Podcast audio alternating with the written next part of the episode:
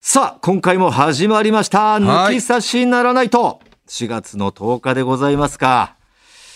まずはでまあちょっも、とあの、前々回はい。のこの放送で、えー、WBC の熱をね、もう外れ会になろうとも、言ったんだよね。お構いなしにこ今日は話させてくれよって、あの、準決勝メキシコ戦の話した時あにの、時準決勝だったんだっけあの日準決勝の当日でしたよ。ね。もう午前中から昼にかけてのあの試合を見た、あのテンションで行っちゃったんでね。で、次の日の決勝戦にも触れてさ、二人でこう、大谷投げんじゃねえみたいな感じの話か二ら。人でっていうか、お前だよ。俺だってそうか、覚おえて前るもはん。な、投げないんじゃんって言ってたのか。うん。お前が、うん。で最後トさラウトと対戦してみなんてう言わ、お前すげえいいこと言ってるって俺が言ったんそだれ。それ言っすげえじゃん、お前。言ってあげたいよね、あの時の俺たちに。うやるよん。。やる よって。しかも、ししかも最後だよ。三振だよ、空振り。すごいスライダーだよっていうね。あれがだからゲッツーになんなかったらそういう風になってないからね。そうなの、その前の、えっ、と、一番バッター、えあれが空気読んだのかーな。空気読んで、ねえあベッツがねベッツが。ベッツがベッツがベッツ。メッツのベッツがね。ああ。それがあってのトラウト。すごいよ。いやもでも俺、さらにその上行くシナリオは、う。あそこで。でトラウトにソロホームラ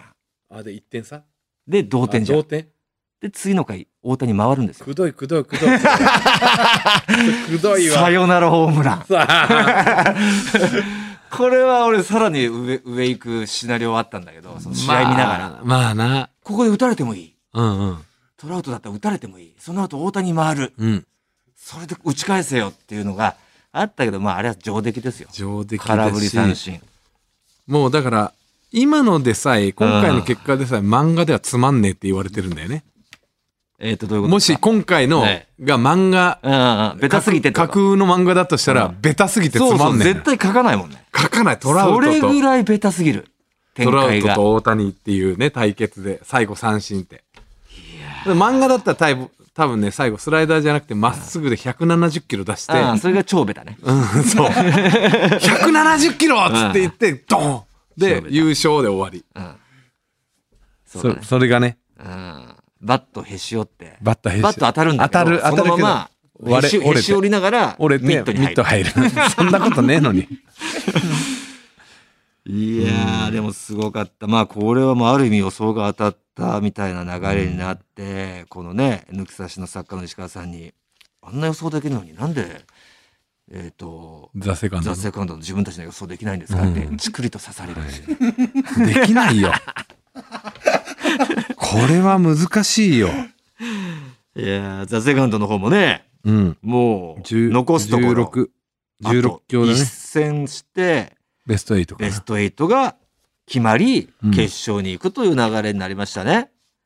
まだこの4月10日配信時点ではまだまだじゃない。げ出ないよねし4月末って書いてあなったからねるほど。ということで、まだですよ。今、ベスト16が決定していると。いうところでもう結構波乱来てますよ、皆さん。どれぐらいの方が注目してるかは知りませんが。あのなんだっけ、ええおお前が言ってたさ、はうん8組だけは被らないようにっていうああ、ポット A ね。ポット A っていうはい。のが一番右でしょそうなんですよ。人、人画像崩れたんですよ、ポット A が。しかも優勝候補と目す、目されていた。ジャルジャルがはい。ジャルジャル負けましたよ、皆さん。超新塾に。ねびっくりだねえ。こういうことが怖難しいんじゃんジャルジャルみたいなだからだなんどういう戦いかも見てないしねこれ何とも言えないんですけどジャルジャルの漫才って結構難しいじゃんまあ100人いて100人笑うっていうことではなさそうだなよいんねだよねそうすると超新塾さんの方うんが入りやすいじゃん確かにわかりやすいかわらかりやすいお笑いの教科書をふんだんに盛り込んだうん5人体制だもんねうんだか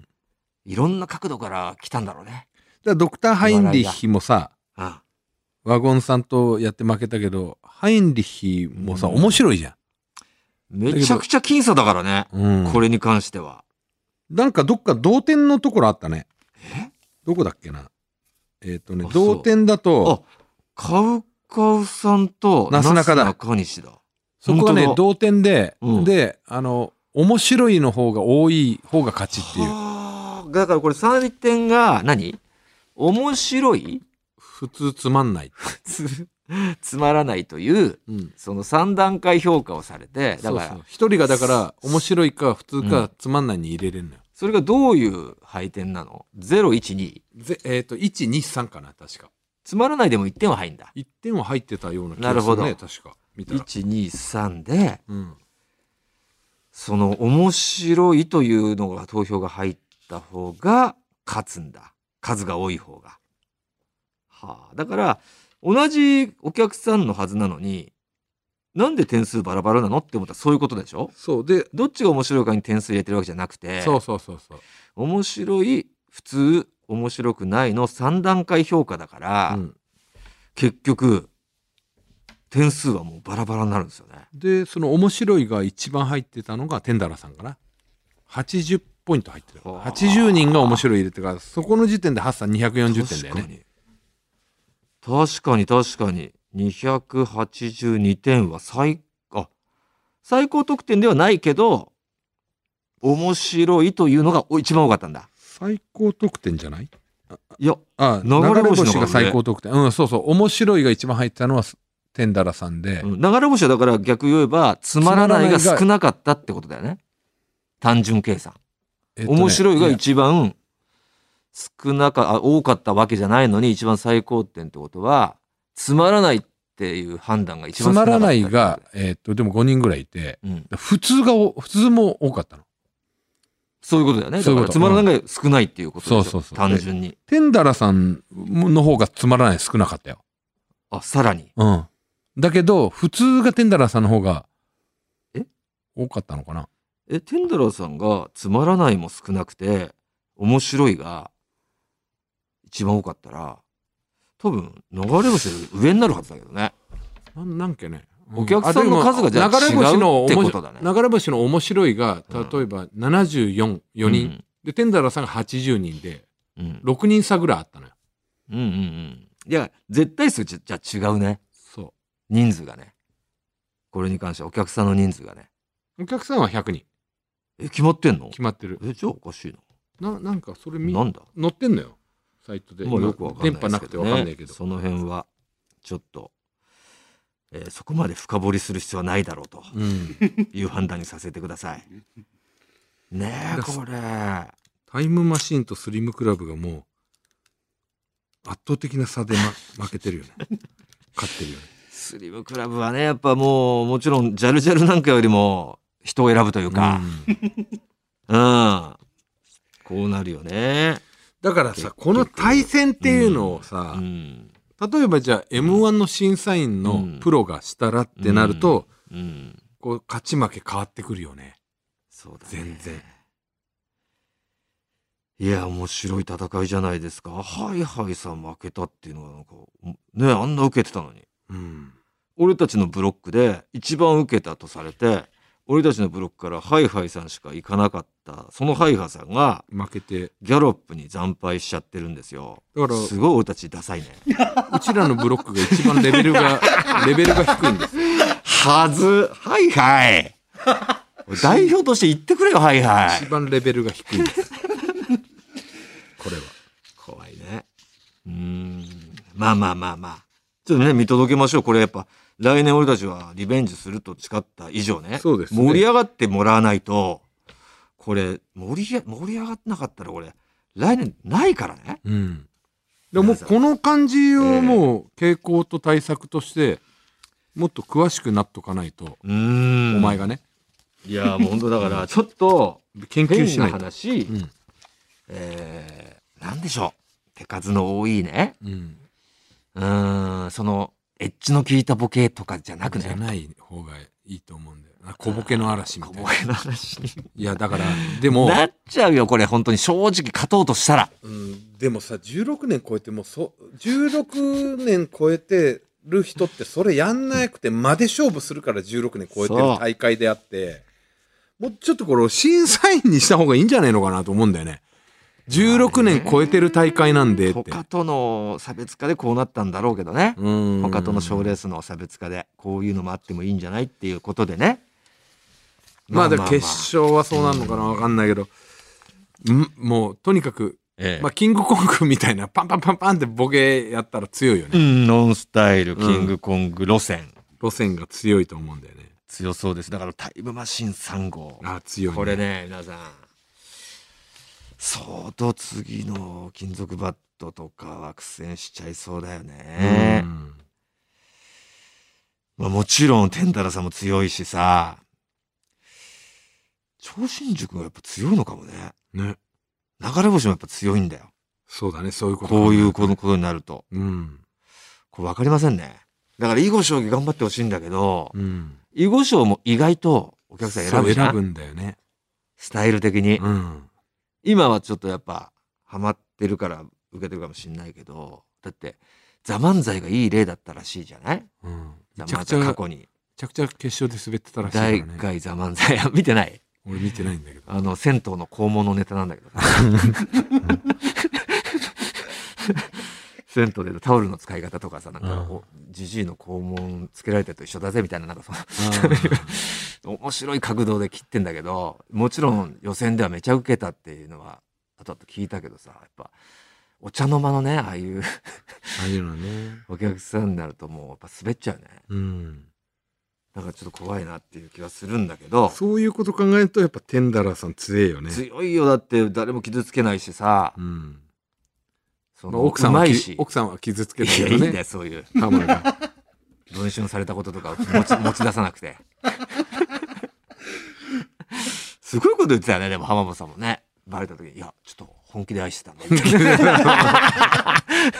ダメなんだってハマはダメですよすげえこと言ってたよね。そんな のよく考えたら。だ愛しちゃダメなのよ。ダメなのよ、浜本さん。愛しちゃ。うん。いや、そうかもしれないけどね。うん。よく言ったなって思いましたけどね。いやー、ということで。えーまあまあ、見4守るとして、ね。月の後半に、うん。えーベスト16が戦うと。そしては、ベスト8に決まったら5月に。ファイナなルでなんかこれ、ザ・セカンドって、ええフジテレビ開局65周年、も吉本興業110周年特別番組、うもう65と110ってやっぱ特別な手術だもんね。いやいや、キリが悪いんだよ、 両方。50と100であれ。 65は大体祝うしさ、いや、祝わないんだよ。 110も大体祝うじゃん。 60、110は祝うかもしれないけど、60で祝うのよ。なんだ、5って。すごい強引だよね。うん。 65×110 って。 10進法じゃなかったらどうなってたんだよ、これ。本当だよ。 で、1000万だったんだ。あ、なるほど。さすがにこれは、ね、どうなってんだこの、えー賞金ってなってたけど。 888って聞いたけどね。。っていうう噂もあったよね。噂8もあったフジテレビということで、888で、うんおい、M1 とかより下回るんかいみたいな。あったけどね。ありましたけど、さすがに1000万だとうん。いうことですよね。まあまあ来年ですよね。はい、ということまあで。優勝といえばね、うん。山梨学院が。初優勝初めてだよ、あの山梨勢が。らしいね。東海大甲府とかも結構。行ってないのよ。甲子園の常連だったけど、まあ、そう考えてみれば優勝してないよね。春も夏も合わせて初めうてん山梨学院が、山梨勢はね。だからサッカーとかさマラソンとかあの駅伝とかでこううん優勝してるイメージあるからなんか勝手に意外だけど、うん野球ではなかったんだないのよ。で、この監督のさ、吉田監督って言うんだけど、これがもうまたすごくて、うんうん、長崎の西方から来た監督なのね。はいはいはで、私立と公立で、い。うんえー甲子園優勝させたのはうん、こう3人目なの歴代えっと西方は西方公立、公立なんだ。うん、で公立でさ長崎が長崎もうん、優勝したことないのよ春も夏もあまだなくて西方で初めて優勝したのようわすげえ。今村のあえて県的に優勝しない県で狙ってんのかなようか山梨学院の大学の僕が OB だからあーうん野球部のそこまで考えてない。考えてないけどだからすごい記録よねすごいよ。優勝してない県を優勝させてしかも公立と私立両方で優勝させてるっていう輝かしいよその功績はそうまさに監督の手腕っていうのが如実だもん公立私立ね、だってあれ上皇監督とうん木内監督うんしか成し遂げてないんだって、なるほどあんまりね、そんな話してたとまた、あそう外れ会になって しまう今、白目向いてるね、皆さん。リスナー、うわ、やべえ、やべえ方向行ってるっつって。やばいやばいこれ誰だ誰だそれっつってな ってねということで、そろそろ行ってみましょう。オールナイトニッポンポッドキャスト、トータルテンボスの、抜き差しならないとシーズン2全部言うなよ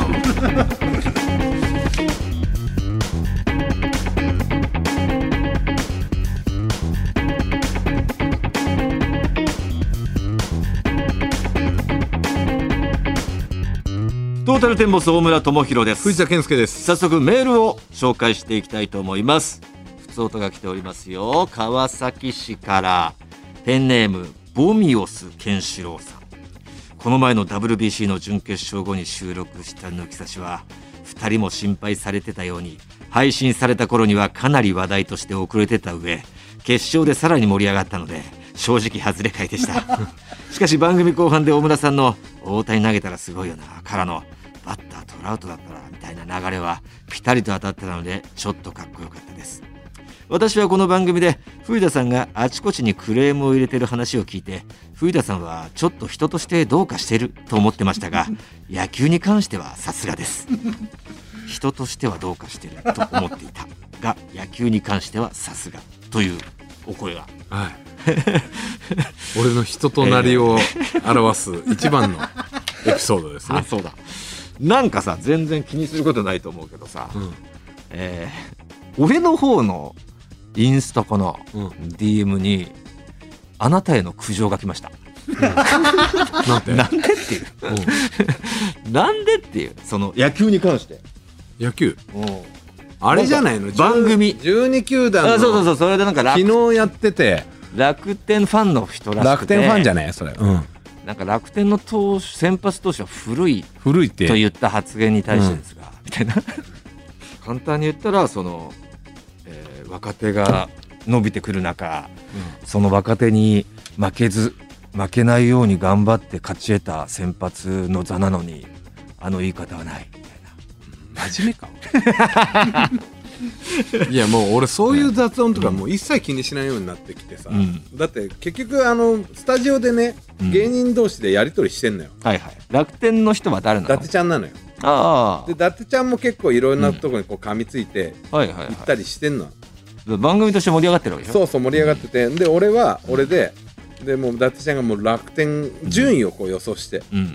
でロッテをすげえ下げたの楽伊達ちゃんがはいはいはいはいはあんたどロッテファンも伊達ちゃんに行くいなあべそうきだだねしね言ってるかもしれないそう言しってるかもしれないし、うんほんでまあ言ってるでしょ楽天をこう上げたからこそ、うんいやいやちょっと待ってくれなんで楽天とロッテがこの順位逆なんだよと、うん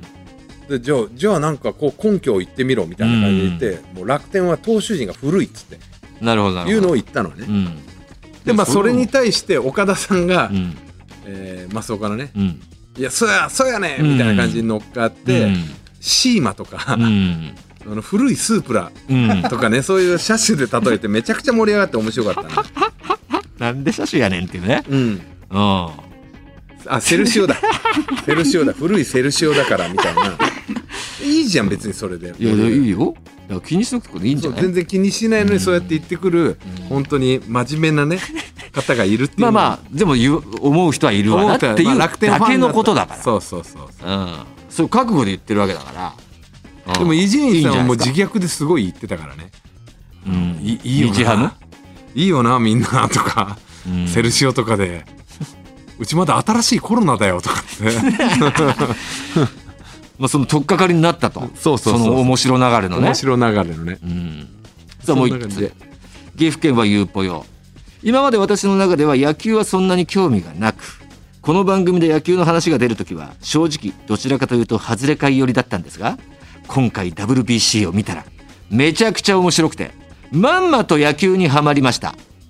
WBC で今まであまり知らなかった選手たちの新たな一面を知ることができてもっと知りたいと思いいろいろと動画を漁っているため今私の TikTok は野球関連しか出てきませんおすごい私の中で特に、えー牧選手と岡本選手がツボでああ両選手ともこれもうお笑い系だからねうん面白いよねこの2人はいつか球場に見に行きたいなと思ってますこれからは知識もついた分今までよりもより楽しく抜き差しでの野球の話が聞けそうですこの前の WBC の話の回は聞いていてとても楽しかったですと。うわ、ちょっと神風吹いてんな。もう外れ会じゃなくなってんじゃねこれ。まあまあ、ちょっとずつね。うん。ちょっとずつですよ。やっぱまだ、未だ外れ回だと思う人いますかでもやら。は様り、子を見ながら。やっぱりこうね、あのー新しくファンになってくれた方はね、こういう風になってるけど、古くからこう野球をうん。もうなんか好きで見てる俺は、うん。あの全然違う角度で今回の WBC を掘り下げてて今うん。この WBC の選手30人がはい。中学時代ん公式か軟式どっちをやってたかっていうのを今危ないです 調べてねそこまで そこまで危ないです。危ないよねもう危ない領域でそんなことを言い出したら、はあです。はあでしょマジ何何その角度。調べてんだけど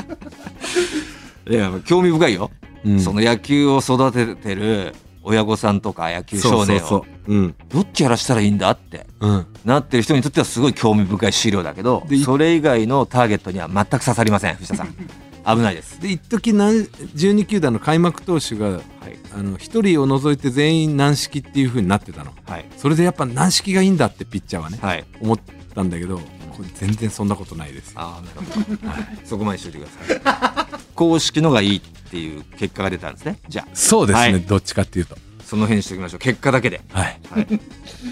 さあということで抜き差しはこのコー,、えーコーナー以外のメールも待っております番組のメールアドレスをお願いしますはい TT アットマークオールナイトニッポンドットコム TT アットマークオールナイトニッポンドットコムですトータルテンボスの抜き差しならないとシーズン2この番組は六本木トミーズそして初石柏インター魚介だし中華そば麺屋味熊のサポートで東京有楽町の日本放送から世界中の抜き差されをお届けいたします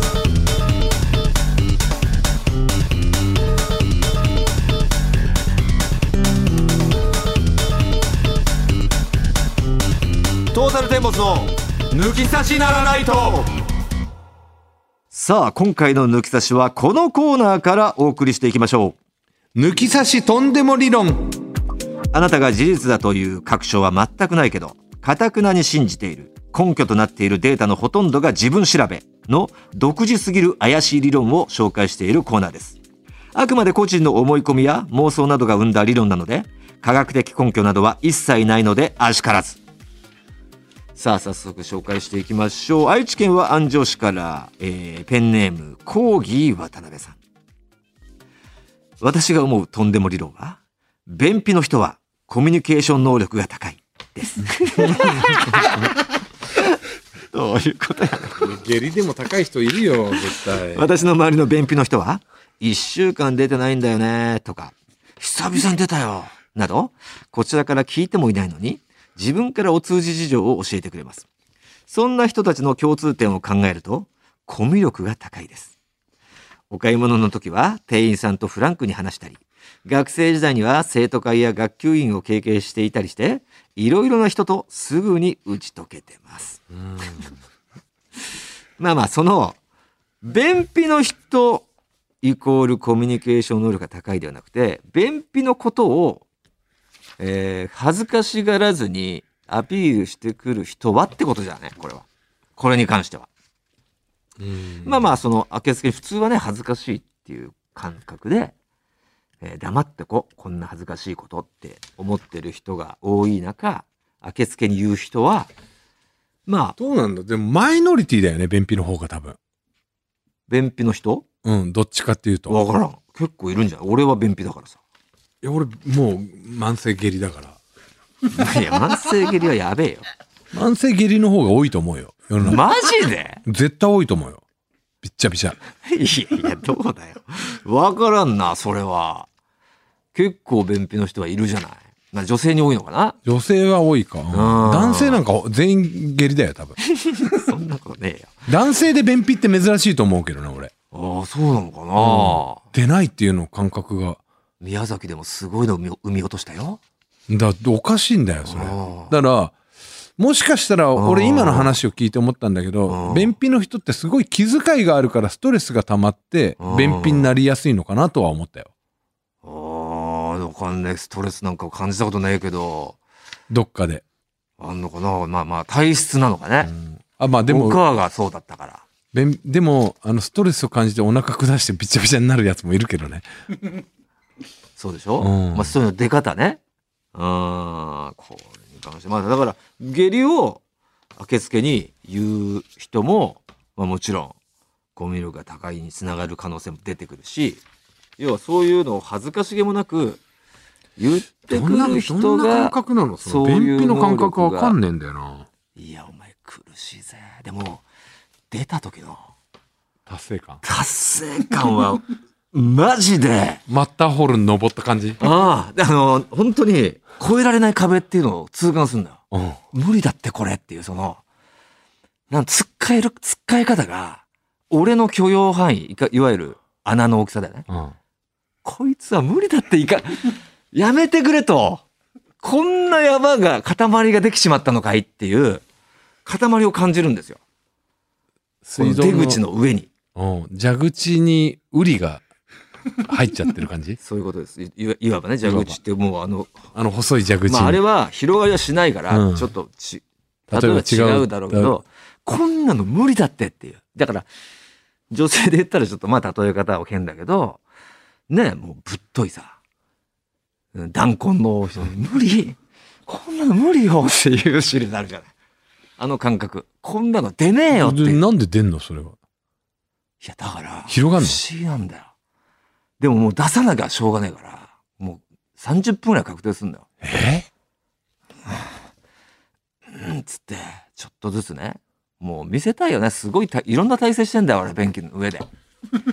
あのあーこう、なんつうのそかこな。まで来てんので便意は失わないのその時片足をね、例えば、右足を、のふもも裏に、右手を置いてね、うんこう引っ張 る。引っ張る。上に、こう、もも上げの形でね、ストレッチじゃんもうトレーナーじゃんもも上げしながら生きむと、ちょっと、1センチ、ずるって、こうずるっ地て角、地角変動みたいな。ずるって言ったらドアっていかないのそれをね、うん一発のズルでいけたらもう、まだその便秘じゃないよ、そんなやつ。何発か、こうズル、ズルを、5発ぐらいかでそれでもし失敗しちゃうと切られちゃうのそれがそれとも戻っちゃうのな。いや、もう、一気に、ブワー行く時があるんだよ。うん、まあ、それがその2日前なんだけど、気持ちよさそうだなそれ、めちゃくちゃ気持ちいいぞ体重測ってくれよ何キロ減るかああ、今度やっとくわ。いや、確実に減ってるって。あんなぶっすつっごいのペハッムトボトルだから、ほんとペットボトル大だから。マ500500ジで娘がテンション上がって写真撮ってたから。 500のママっつって、すっごいパパっつって。 で、それが、その、そういうのが恥ずかしいこと言ってわかんねえから、あの、ホテルのフロントマンとかに見せようとしちゃって、 やめてやめて止めたんだから。ねえ見て、パパがね、って。痛くなんないのそれケツはいてえよ。いてえけど、そんなことはどう、いいんだよ。その、気持ちよさが勝つから。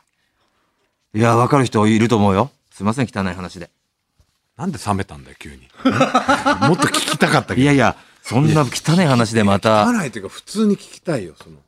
いや、すごいから。だから何回も言ってんじゃん、俺が携帯落としてしまった時にさ、その便秘の達成して、カッチコチのでどでかいのをう産み落とした瞬間に、その勢いの中、よった出たってなって、後ろポケットに入れてた携帯、スマホがポトンって落ちちゃって、やべえって拾い上げて、危ない拾えたと思ったらうんこだったって いう。絶対違うんだよ絶対違うんだようんこの方だっそたれって話。そんな硬くもねえし硬いんだって。 なんでマジ平べったいんだよも平べったさはあれだけど、重さと重量と、あ れが。うこれこれぐらい一瞬のあれだからさ。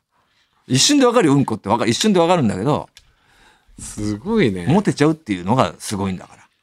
らあの、ま、マグロとの格闘みたいなもんだよ。例えばね釣りのね、ほんとマグロ漁船の30。30分ぐらいやってんでしょ、あの人たちも。ずーっと。そうそうそう。あんな人たちには申し訳ないけど、あの達成感と似てるものあるよ。釣れたーって感うじ。ん。いや、でもやだよ。本当に。マジで。この体質は。さあ、ミヤコングさん。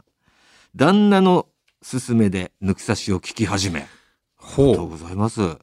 はや、えー5年となった私のとんでも理論は、不細工なのに自分に自信がある男は、チンコがでかいです。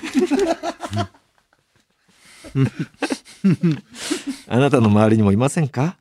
大してかっこよくもないのに、俺様キャラで自分がモテると自信のある男。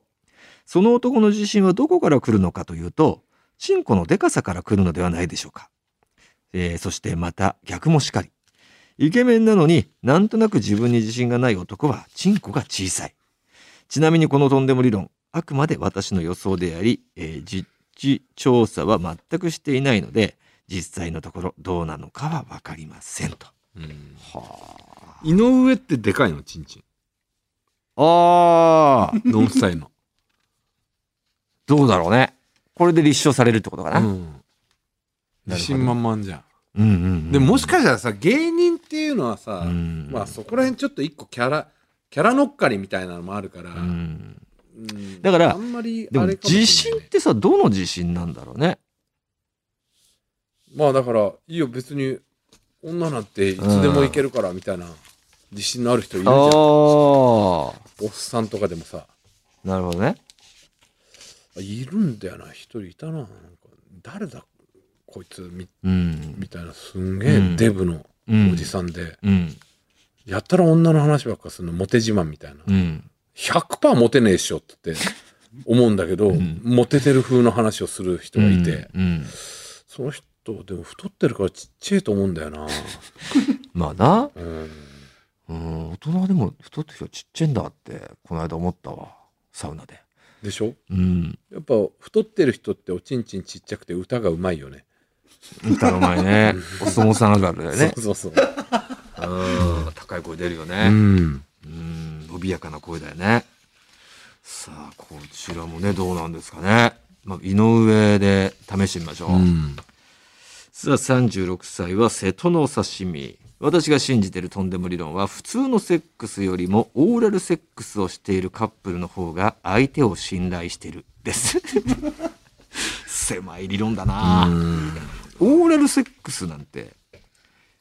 オーラルセックスって、えっと、要はお口でしょうん、だけで終わるっておこと口の、でもそれセックスって言うのまあまあそう総称でってことだよねまあそこで生かすっていうのがもうそれであーうん確かにおちんちんを出し入れする行為自体も相手を非常に信頼してるからこその行為だとは思うんですが冷静に考えるとオーラルセックスは相手の口に自分の性器を預ける形となりますもしここで相手の自分相手が自分のおちんちんにマイク・タイソンのように思い切り噛みついたりしたら古いな例えが。うんと考えるとそれだけでももうゾッとしてしまいます。そういったことを考えると女性側もああこの人は私を信頼してくれてるんだってなりますし男性的には見た目からしてとんでもなくご奉仕してくれてる感じもしますし正直個人的には普通のセックスよりもオーラルセックスの方が興奮度度合いが高いです。そう考えたらそうだね。まあ例えがねうん。今もそう噛のみつきで言えばスアレスまで更新されてるから、まあスアレスでも古いんだよね。古いんだよねそう、俺もスアレスが今古い出てこなかったんだけど、あのサッカーの。噛みつきスアレスでしパょラグアイ、誰だっけなってなって。スアレスですスアレスだ。うん。それも古いけど、さ古らいにけど古いのできたかうんら。ホリフィールドね大変な懐かしい な。耳、耳。耳ホリフィールドさあ、千葉県はペンネーム、むちゃんこ背番号8。おまず最初に全国のひとみさん、すみませんと。うんおひとみさんという名前に関する、えー理論なんでしょうかね。うんと謝っておきますが、私の信じているとんでも理論は、ひとみという名前の子は我が強いです。えー私が今までの人生で出会った瞳は、それぞれ個性は違ったんですが、みんな我が強い子しかいませんでした。例えば、クラスに好きな男子がいた瞳ちゃんは、クラス中を巻き込んで泣きながら告白し、相手の男の子は根負けして付き合うことを承諾。私はその様子を見て、この子絶対メンヘラじゃん、と思いました。バイト先で出会ったひとみちゃんは、とにかく自分が中心でないと我慢ならない人で、バイトでも花形のポジションについて、いつもドヤ顔で仕切っており、仕事はできるのに、振る舞いに我の強さが出すぎてて、私は遠くから冷たい目で見ていました。このように、今までの私の、えー人生では、なぜかとにかく私の身の回りにひとみさんがいると嫌な気持ちになることが多く、新たなるひとみさんに出会うと、ちょっと身構えてしまいますと。ひとみさんいましたっけお中学いなかった中ね。学の時のひとみさんはいないよね。ひとみさんいないと思いないよねう。。高校でも覚えてない高校な。はあんまりでも、高校はいたけど。そこまで。でいそうでいないな、名前じゃないうん。ねえ。うん。瞳。まあ、あだから一文字のね。中村瞳さんね、アナウンサーの、えサマーズの大竹さんの奥さん。おーあとひとみさんね。ひとみ。瞳。えーアルファベッ。トで。あれですね。うん。が、なんかひとみは画が強そうだよね。ファインの、あのーファインのモデルやってたから。ひとみさんはなんか、 自分でもなんか私、昔の私は結構嫌われてたみたいな、なんか記事読んだことあるかもしれフない。ァインのモデル時代かな。ああ、そうじゃない。うん。うんオラオラだったんじゃないかな。ああ。ラブ、ラブ似て2000るだな。ね。あとは、まあ、高小橋林、小林ひとみはいたけどね。高橋ひとみさん、ね。高橋ひとみ。小林ひとみさんね。往年の豊丸時代の AV 女優ですよね。お綺麗なね。その辺のね、やっぱな、えー性格上は知らないしうね。ん。高橋ひとみさんもわかんない。うんああ。これどうですか、皆さん。でもなんとなくわからなくもないなって思っちゃうのは、あれなんですかひとね。み。うーん。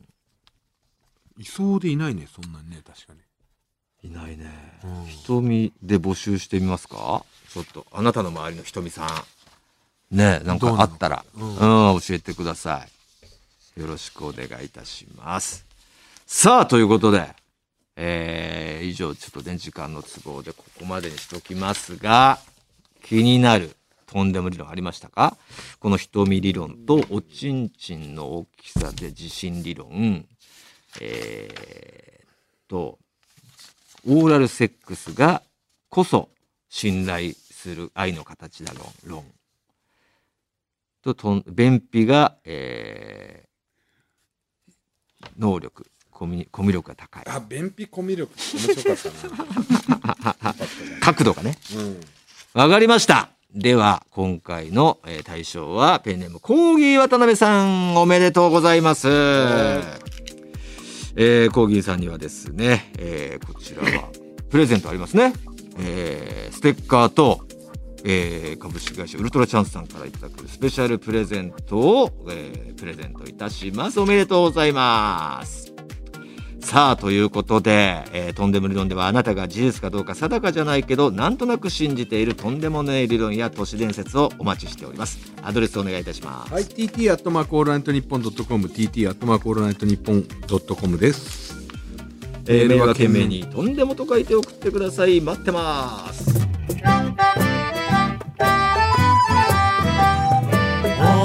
トニッポン」ポッドキャスト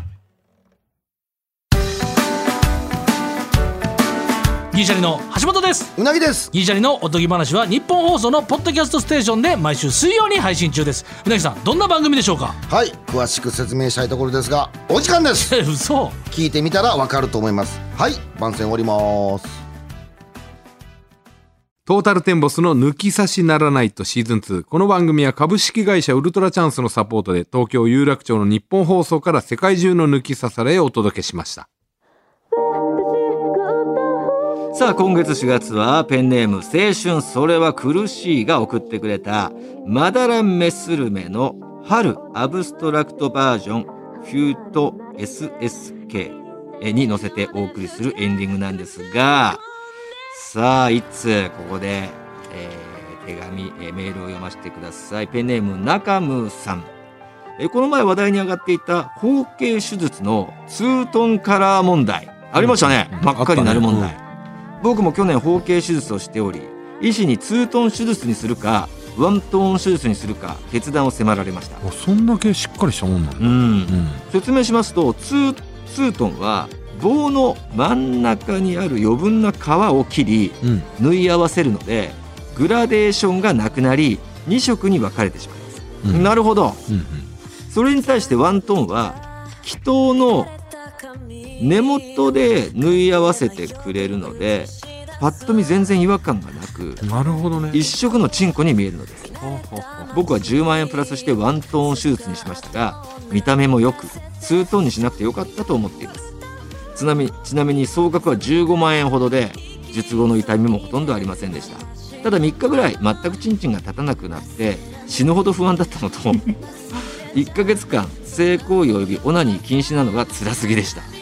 我慢できず10日目でオナニーしたところ縫い目から出血しましたなんで我慢しねえんだよ中むなぜ我慢しないえー、そんなにかいやー全く立たないんだ3日間ぐらい不安だねそれはねなんでだろうね興奮しててもってことでしょだってこれなんか意識しちゃってとかじゃない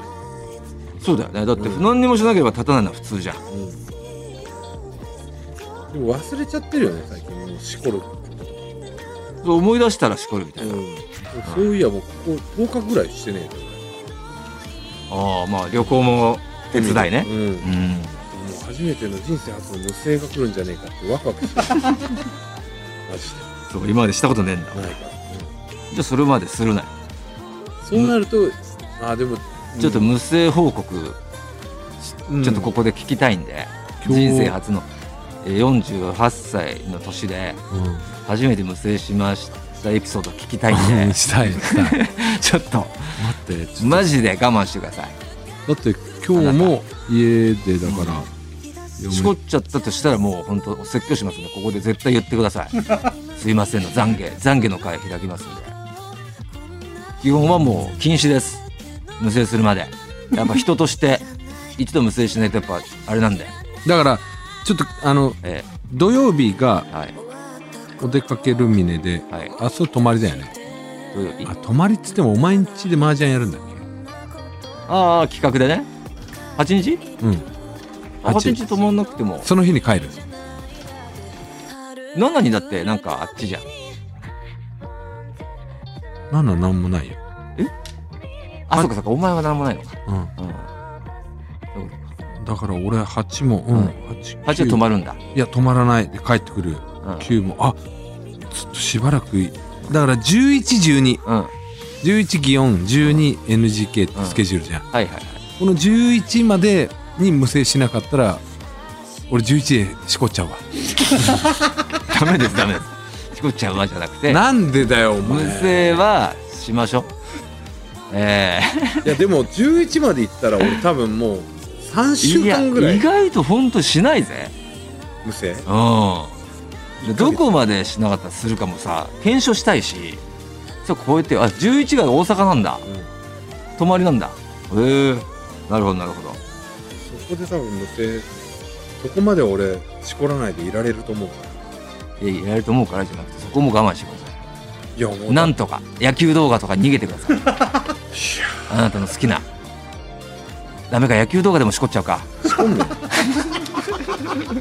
ローブのグローブの縫い目とかすげえ。なんで縫い目でしこんねん本えー当ということで俺その報告も、ま、皆さん楽しみにしておいてくだすさいみんな藤田さんへのエールもお待ってます3週間ぐらいしこらないってことになるから、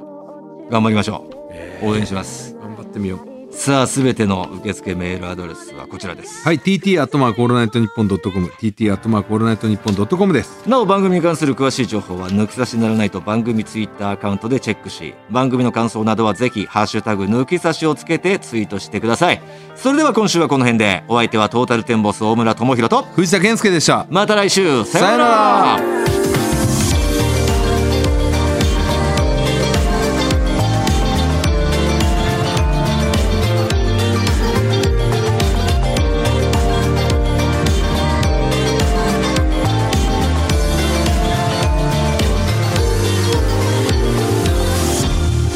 風が吹いた乱れた髪を影はよく映し出すどこまで行こう見慣れた街をスカートをなびかせて飛び